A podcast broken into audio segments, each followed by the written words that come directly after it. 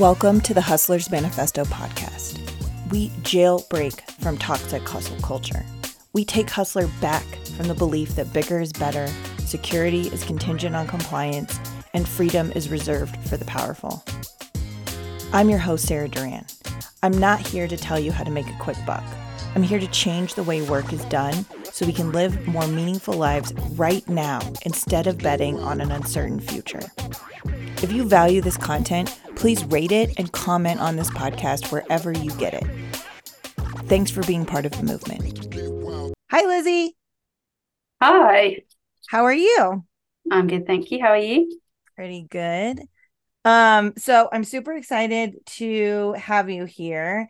And we'll get right into, I'm going to let you tell us all about yourself in a second.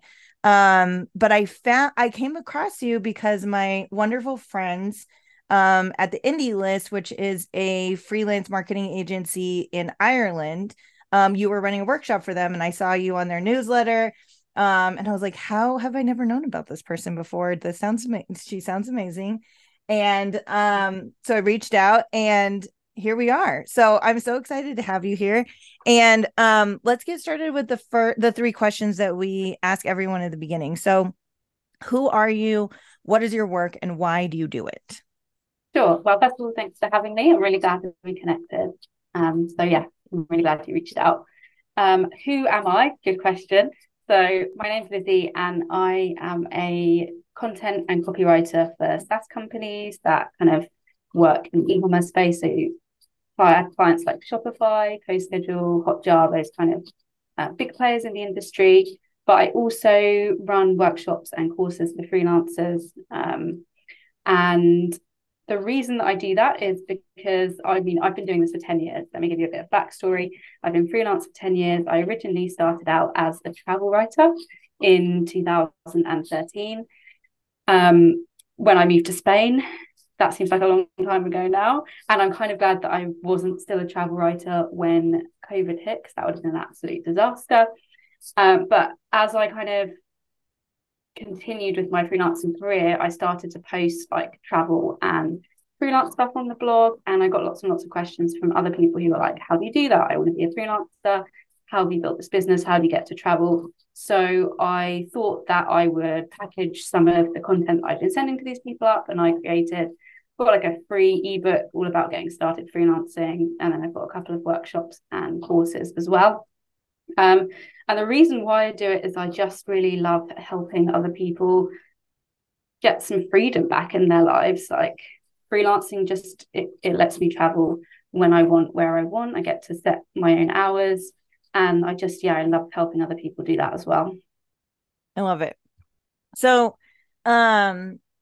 one of the reasons that I was so interested to talk to you is because you live sort of like a double life, just like I do, where you're like, you are a freelancer and you also like help to create resources for and like support other freelancers, which is like always this weird, when people ask me what I do, it's like a very like convoluted answer to a certain extent. It also kind of depends on who I'm talking to. Yeah. I'm always like, I'm this, but also I'm this. Yeah. I sometimes use a I think it's Batman, like a Batman analogy where I'm like, by day, I am this. Yeah. But then I'm like, also by day, because I am not a night person. I'm the same. I always wanted to say, I was going to start that then with by day, but I was like, no, I do all of it by day. None of it happens at night. That's right. Nothing happens at night for me except for sleeping. Exactly. I love, like, tell us more, because I know that like the quote unquote digital nomad lifestyle is like something that I think it's a motivation for a lot of people for becoming freelancers, especially in this day and age. And like, I think post COVID, especially when we've seen a lot of companies get more comfortable with remote work, which I think naturally makes a lot of companies. And I think there's tons of research to bear this out too, which I could like pull some of it to put in the show notes, but it also makes companies more comfortable to hire remote freelancers. And so I think like the ability to be a digital nomad, I think, is greater than it ever has before, especially with Zoom and like the connectivity that we have right now. So I'd love to hear about like what was that part of your journey like, and like, do you still Do you still travel a lot? Do you still like embrace that kind of lifestyle, or are you more like stationed in one place at this point?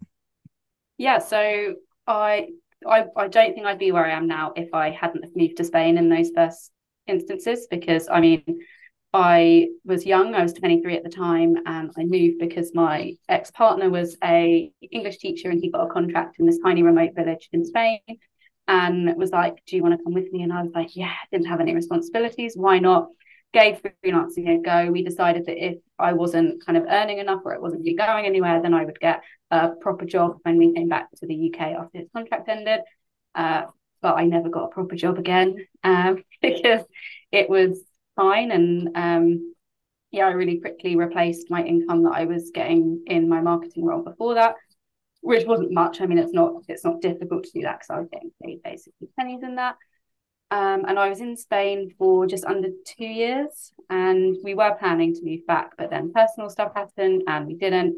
And I, for the few years following that, I kind of traveled about 5-6 times a year. So not like constantly traveling, but I would maybe go to 5 or 6 places for a week, 2 weeks at a time, take my laptop with me. Now it's a little bit more difficult because I bought a house 2 years ago, so it's slightly harder to kind of just up sticks and go traveling. But I do still try and go away 5 to 6 times a year. It's not always kind of like 2 weeks at a time, but I do try and stick to that amount of travel, because ultimately that is the reason why I went freelance in the first place, because I'd used up all of my holiday at my job. And then I even had to pay them some money when I left because I'd used up too much of my holiday. So for me, travel was such a huge part of going freelance. For me, it wasn't about, like, I didn't realise, like, the earning potential. I didn't realise kind of how big it could be. I just wanted to travel more. So for me, it was, like, really, really important. I love that so much. I, like, always joke that my husband has, like, a quote-unquote normal job. And I'm always like, your PTO, like your vacation situation is like really holding my life back. Yeah. Tell me about it. My partner is the same.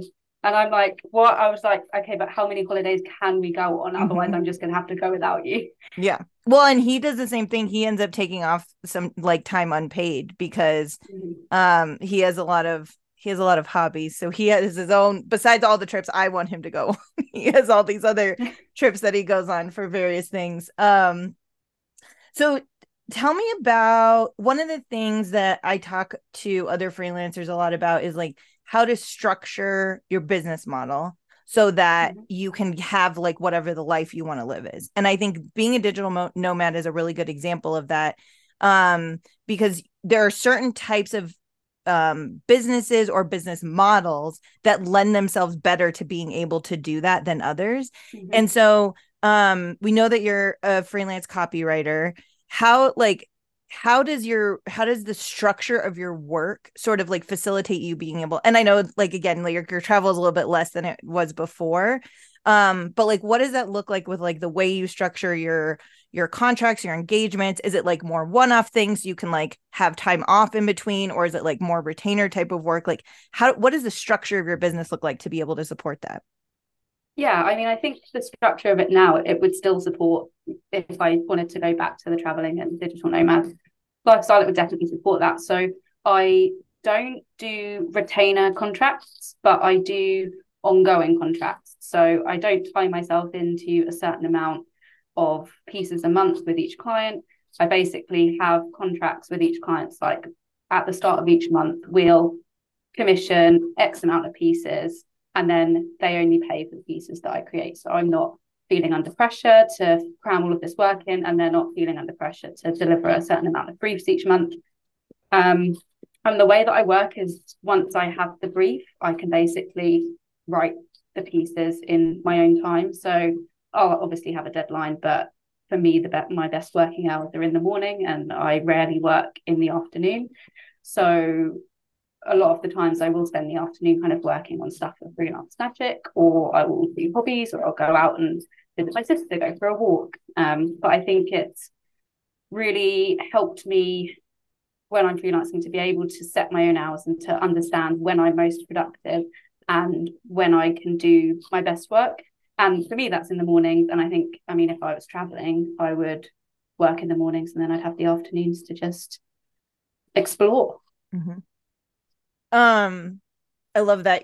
So that's another thing that a lot of the freelancers that I talk to, we talk about a lot too, is this like thinking about the conditions for your best work. Like when I always think about like the what, the when, the why, and the how. And so like, mm-hmm. like you said, like how, like where, what the time of the day that you're doing like certain times of work. I try to structure my schedule the same way, where I'm like, okay, writing is better happening here, or like calls like are only going to be confined to this day so that these days don't mm-hmm. have any calls. But it's such a game changer. And I feel like it's something that, depending on, I mean, again, if you have like a quote unquote normal job, in some instances, you may be able to like structure your day that way too. Mm-hmm. But I find that it makes it so much easier. I mean, like what I hear, but like, tell me if this is true. What I hear you saying is that like most weeks you're maybe not working like 40 hours. Oh, absolutely not. And I put this in my newsletter each week. I tally up how many hours I've worked that week, and I will put it in my newsletter. And I think I did something about this in last week's newsletter. I think I broke down what my working conditions were and how I get so much work done in such a small amount of time. But yeah, on an average week, I work about 22 hours. So yeah, nowhere near 40 hours. My brain wouldn't be able to do it. I think that's so interesting. It's something that I like realize I'm approaching my 10-year mark for working for myself. And it's something that I realized pretty early on, where I was like, I haven't worked 40 hours a week in years. Like, and when I worked for other people, I always felt like I was so efficient at things that I was like, I don't really need to work. Yeah. Like I can get all this stuff done. Same. And again, when you're able to have so much control over how you structure your time and your work, you can get so much more done. Mm-hmm. So tell us some of that, like, tell us some of those strategies. Like you said, you've put out in your newsletter about like how you're able to get so much work done in such a small amount of time. Like what are some of those strategies? What does that look like for you? Yeah, I think it's really important what you said there, because when I was employed, I basically just like twiddled my thumbs for a lot of the time. Like I got loads of work done and then I'd be like, well, what should I do now? So a lot of the time I was just kind of at my desk for no real reason for maybe like 4 hours a day. But now I don't work on Fridays. I only work Monday to Thursday. I maximise my productive hours, which are between 8:30 in the morning and 11 a.m. And that's when I get my biggest chunk of writing done.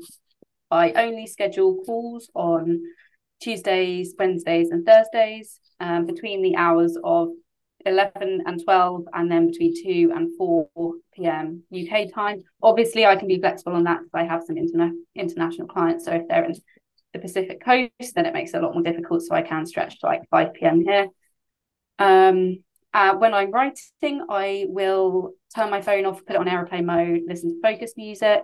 I rent a co-working space, which I'm in now, because I absolutely cannot work from home. I've tried many times and it's just not for me. So if I'm in the co-working space, then that's like my work brain switched on. And I think that's it. And obviously I have like a really strict, not strict, but an evolved writing framework that I use now, because I've been doing this for so long and I've been working with most of my clients for like 1 year, 2 years, some of them even like 5 years.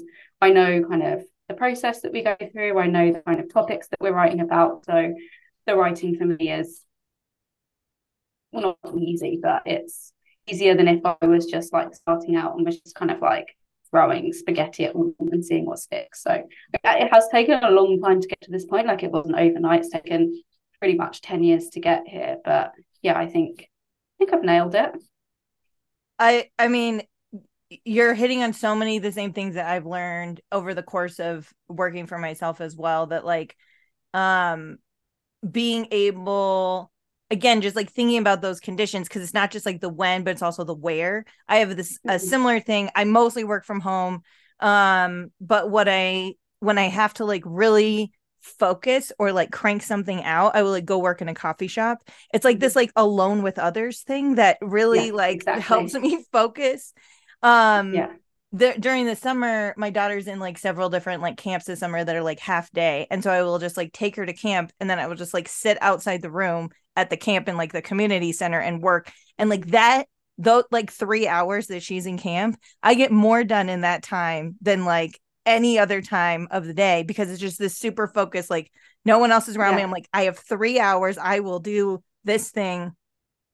And you can't do, there's no distractions either. You're not like, oh, I can put on a load of washing, or I can do this. So it's literally like the only thing you can do is the work. Exactly. And that's what's so interesting about what you said too, is like some of those other strategies of just being able to focus are so important, like turning your phone off, turning your email off. I like turn my Slack off, because I can get so we all can get so distracted by those, like, and it's like it's just like, you know, playing on your phone is an addiction, like checking your email is also an addiction. Like I find myself, even when it's off, like I will like have a pause and I'll be like, oh, maybe I should check my email. And then I'll have to be like, no, don't do it. Don't do it. I sometimes, because I'll put my phone on airplane mode, and then I'll be like, just going to turn that off airplane mode real quick to see what's there. And they'll be like, no notifications. I'll be like, right, okay, I need to put my phone in another room at this point, because even this isn't helping. And that's true. Like if I can't get into the zone, like some days I can get into the zone really easily. Like I'll be in 5 minutes, and then really like the work just flows. But sometimes I'll be like constantly like, oh, just check this Slack channel. Oh, maybe I'll just refresh my Twitter. And it's like, even if it's just such a tiny task, it just takes up so much more time than just checking Twitter or just refreshing your emails. Because then you then have to go back into the zone again. It's like all that context switching. Yeah, exactly. I wrote a couple of blogs over the last 2 months about about context switching. And it's so interesting. So one of the books that I always refer to that like really changed the way I think about this stuff is called Deep Work. I don't know if you've read it. I've heard of it. I haven't read it though. It's really good, because he tested all the strategies on himself. He's an academic, so his writing is like academic writing, but you know, they have to crank out like a lot, like especially if you're like pre-tenure, you're cranking out a lot of writing. And so because he's an academic, he goes into all the research, but then he also talks about the practical ways he's put it in practice in his work. But that's one of the things that like and again, I think I think women especially get pulled into multitasking in a way that is just feels like it's your only option. Like if you're not multitasking, then like there's no way everything is going to get done. When in reality, multitasking is like A, really bad for your brain, and B, like not productive. Yeah, does not make you more efficient. It makes you much less efficient, because when you have to switch back and forth, there's this like what neuropsychologists refer to as like attention residue. So even when you switch back, you're not fully back yet. Like it still takes like a little bit of time before you're like fully back into the zone. Yeah. But yeah, his book has some super interesting strategies about like how you really chunk out your time so you can like get into the zone, stay in the zone, and then get out of the zone. Because you also have to like shift your brain out of work mode and be able to draw that boundary at the end of the day. I really struggle with that sometimes. And I will sit at my desk for like 20 minutes after I finish writing, and I'll just be staring. And my partner does this thing where I'll just be staring, and he'll be like, you're caught in a stare. And I'm like, yeah, I'm just like processing something, but I'm not thinking about anything. I'm just like, I feel like I just need to sit and stare at something that's not a screen for like 20 minutes, half an hour when I finish. And I guess that's me coming out of the zone. Yep. Yeah. He suggests this like wrap up thing that he does at the end of the day, where it like sets this like hard boundary between work and not work. Because the other thing he says that's super interesting, which might be different for people, like I think we both said we're not night people, but like it might be different for people who are night people. But he was like, the work you think, people who like stop work and they're like, oh, I'm gonna come back and do this like after my kids go to bed or whatever, he's like, those hours in the evening actually aren't as productive as you think they are. It would be much better if you just like use the strategies to carve out more time the next day at your peak productivity time, whatever that is for you, then try and like cram it out just to, like, check one more thing off of your list. I completely resonate with that. There's so many times where I'm like, I really need to get this finished today, but it will be like 2 p.m. and my brain's not working and I'm in that after lunch slump. Mm-hmm. And it really feels like, it feels really difficult just getting the words on the page. And it will take me maybe 2 hours to do something that would take me 20 minutes, half an hour to do if I was just like, right, that's it, I'm done. I'm going to try again in the morning when I'm more productive. Yep. It's amazing, which again is one of the reasons why I think like freelancing, independent work in general is so powerful, because it trims all the fat. Like, it's just mm-hmm. like you don't have, like you said, like that 3 hours a day where you're just sitting at your desk twiddling your thumbs. Because yeah. you can't, because you don't, you don't have to, because like mm-hmm. you do what you want to do. So like, if you're done, you're yeah. done and you go do something else. Mm-hmm. But it just like, I think the way that, also the way that like people get paid in like traditional employment scenarios account for that, mm-hmm. that like, you know, extra time that no one's using. Like they know yeah. when they're calculating someone's salary that like, you know, 90% of the time they're going to like, you know, dilly-dally or like whatever they're going to do for a couple hours a day, yeah. like check their personal email or do whatever. And that time is accounted for. Whereas like, I think that accounts to the way that we can spend our time much more effectively. And then also accounts for the fact that we can charge way more for mm-hmm. what is actually less time. Because of the way you can structure with your time. And like you said, especially when you get it dialed in, I'm at a similar place in the type of work that I do with my clients, where it's like, I've done it so many times and I'm like, so I'm like just so experienced at what I do that like what would take someone else double the time takes me half the time mm-hmm. because I just like have a process for doing it. Yeah. And it's like, if we're not doing it or if we don't do it quickly, then we're losing money or we're not getting paid for it. And I think not that that's like a driving force for me, but it is something that's always at the back of your mind. Like if you're spending 4 hours on something, on like a small task that shouldn't be taking you 4 hours, you're not getting paid for it, or you're getting paid not as much as you should be for sitting around doing nothing for 4 hours. Right. Which like when you work for someone else and you have to sit at your desk for 8 hours, no matter what, like mm-hmm. you're not incentivized to finish it in 4 hours. Exactly. Right. Like you're like, and I would be, yeah, I have all day. Exactly. And I would be like, on a Monday, I would be like, right, I'll spread out my tasks over the week so that mm-hmm. I don't get bored, basically. Yep. And then I'd have it all wrapped up probably by like Wednesday lunchtime.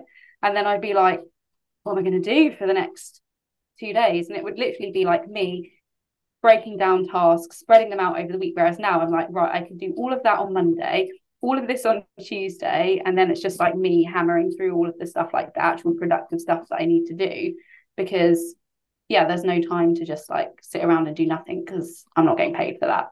Yep. It's, I mean, yeah, that is exactly the same experience I had, before I started working for myself. And then I was like, oh my gosh, I have so much more time and I am making so much more money than I was before. Yeah. And I can like go do whatever I want the rest of the time. Like I don't have to like sit there and pretend that I'm working. Yeah. So one of the other things I'm curious about is, are there seasonal variations? So something that I've been recognizing about myself is like, I have these periods, they usually occur like January, February. And then I'm now realizing that one of them also occurs like June, July, where like mm-hmm. I will start writing like my blog or my Substack and I will be like, I'm like just in a funk, like I am not motivated, like I don't feel like anything done. And then I go back a year and I'm like, oh man, I almost wrote this exact same thing last June or last January. And so I'm realizing that there's these like periods of time in the year where like, I just don't really feel like working that much. And yeah. so I'm starting to think about how can I, again, like adjust my business model so that I'm actually not forcing myself. I'm like giving myself the grace to be able to like work a little bit less in those months mm-hmm. where like I naturally just feel like not working. Yeah. I think it's so difficult as freelancers, because it feels like if we're not busy, then business is ending, like this is all over. And there's probably like three times a year where I'm like, is this it? Like, is it over? Mm-hmm. Is the gravy train over? Should I look for another job? And this has happened like consistently for the last 10 years. And it's usually because I'm in a funk, and it's usually because I need to take some time off, because I mean, as freelancers, we're also notoriously bad at taking time off. Like, yes, I go on a few holidays a year, but when I'm on holiday, I'm still checking my emails. Right. I'm still thinking about work. I'm not like totally switched off, because I mean, I love what I do, so it's constantly on my mind. But if it gets to the point where it's been like 2 months and I haven't taken any time away from my desk, then that's when I start to notice that I'm like, I don't care about this anymore. I don't want to do this anymore. This sucks. I'm going to get a job in a cafe on a beach somewhere and just forget about this whole thing. But yeah, I do notice it. I'm the same in January. It happens then. But I think that's like the general Christmas is over. Yeah. It's the start of a new year. Like there's a lot of pressure in January, I think, for freelancers as well. So if you get all of those posts that are like, what goals are you setting for yourself this year? What do you want to achieve? And it feels like we should be doing loads more than we are. But also that's combined with the fact that client work is often slow in January because people are coming back from holidays. So we're trying to set all of these big lofty goals, but none of the work is coming in. So we're like, should I be setting these goals when I've literally got no work? Yep. But then it picks back up again. And then a similar thing happens to me in summer as well, because I just want to be outside and I don't want to be sat at my desk. So I'm trying to, for the last couple of years, I've tried to take it easier in the summer months. So I cut back my hours a bit more. I try to not worry too much when I don't book as much work in over summer, because obviously my clients are away. And I have a couple of clients that always take July and August off. They're European companies, which I think is an excellent idea. So in June, they will be like, we're going to be breaking for the summer in July and August, but we'll be back to assigned topics in September.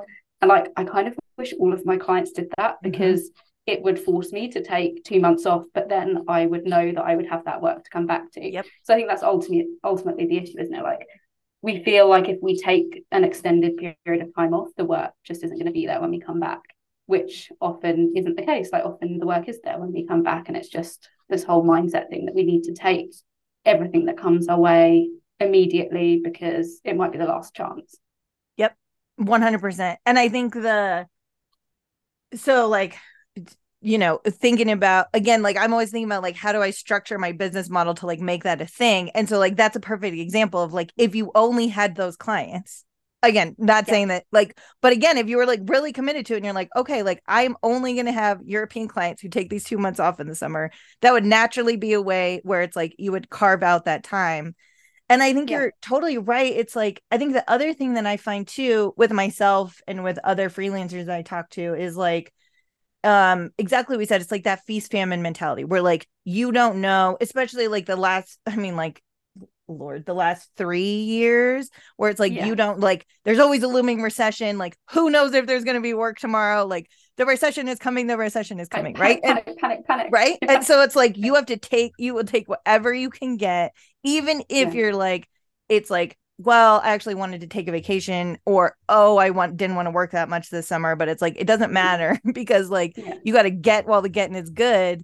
But I also, like, one of the things that I try to reflect on for myself is like, I think we also sometimes, not just with like time and work, but also with money, if we're much more cognizant about like the actual amount of money that we need to like facilitate our life. Yeah. Sometimes we're always trying to like get just a little bit more, just a little bit more, just a little bit more, right? Always. And so, you know, we validate ourselves by like feeling busy, which I think is a holdover from when we worked for other people. Like, I think it's exactly what you said. It's a mindset shift that like, but now that we work for ourselves, we have to just say that, like, I mean, like you and me saying, I don't work 40 hours a week, period. And that's fine. And I still, like, I don't feel bad about it. I don't, like, I have no regrets. I don't feel guilty about how other people have to work 40 hours a week. But like, that's like a mindset shift that people have to make in order to be able to take advantage of, you know, the freedom that's available to them.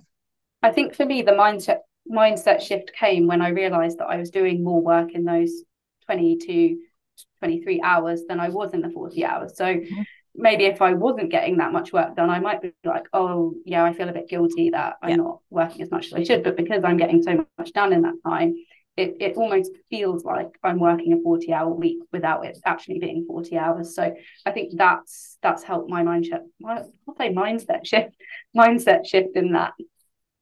Yeah, I mean, it's just constantly amazing. Every time I talk to other freelancers that I'm like, because before I went out on my own and I like didn't plan, it like sort of happened by accident for me, mm-hmm. but like, I had no idea. Like, I, like, this is like the best kept secret that like ever. You would think you, yeah. If you believed everything everyone said, you would think that you had to work like 24/7 to make even just like a small bit of income.